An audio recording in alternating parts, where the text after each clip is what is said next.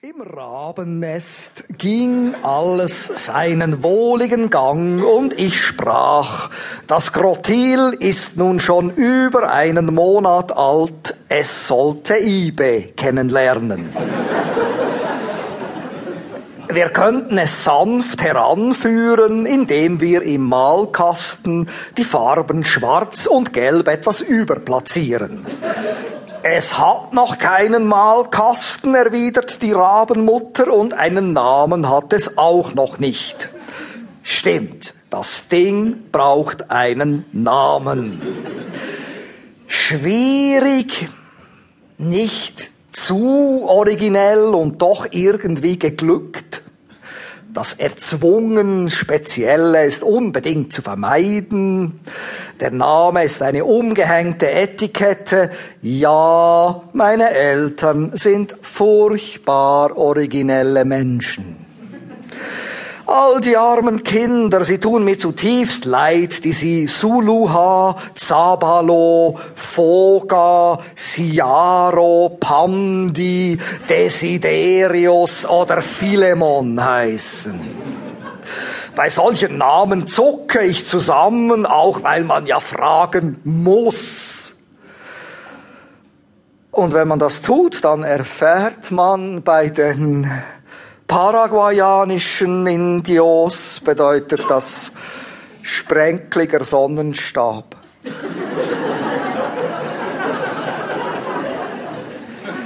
Ja, wie vorgehen? Wie heißen meine Großväter? Hans und Emil. Ja gut, warum nicht? Hans ist bisher von der Retrowelle unrelauncht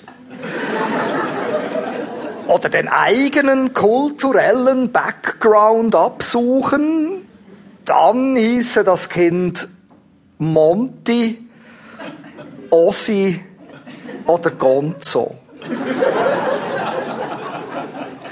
Oder mach's wie Robinson, der Wochentag und fertig. In diesem Fall nicht Freitag, sondern Dienstag, also Ziesti. Ja, ist dann schon wieder originell, also nicht. In Zeiten der Krise besinnt man sich ja gerne auf die christliche Leitkultur, also stracks die Bibel gezückt, Abimelech, Baruch, Gideon, Henoch, Zachäus, schauderbar kraftvolle Namen.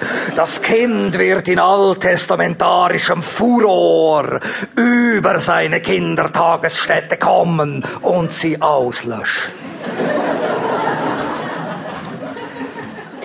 Die modernen Städter neigen ja neuerdings zu den Namen unserer Vorväter und nennen ihre Söhne Johannes, Jakob, Karl oder Friedrich.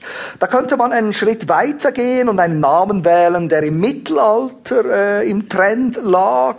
Henselmann, Eberlein, Veit oder Seufried. Zu beachten ist ferner die sofortige Zerbernerung der Namen. Schorsch wird zu Schorschu, Abdullah zu Abdullu, Fatima zu Fettle, Jose zu Kösu, Chloe zu Klöle und Gürkan zu Gürku.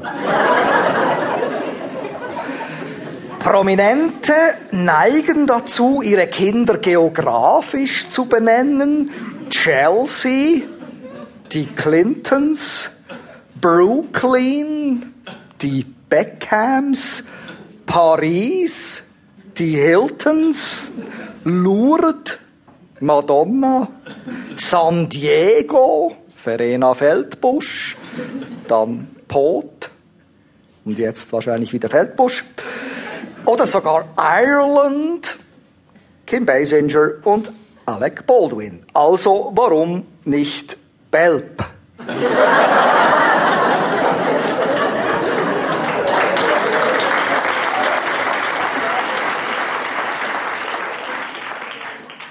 Bei den guten alten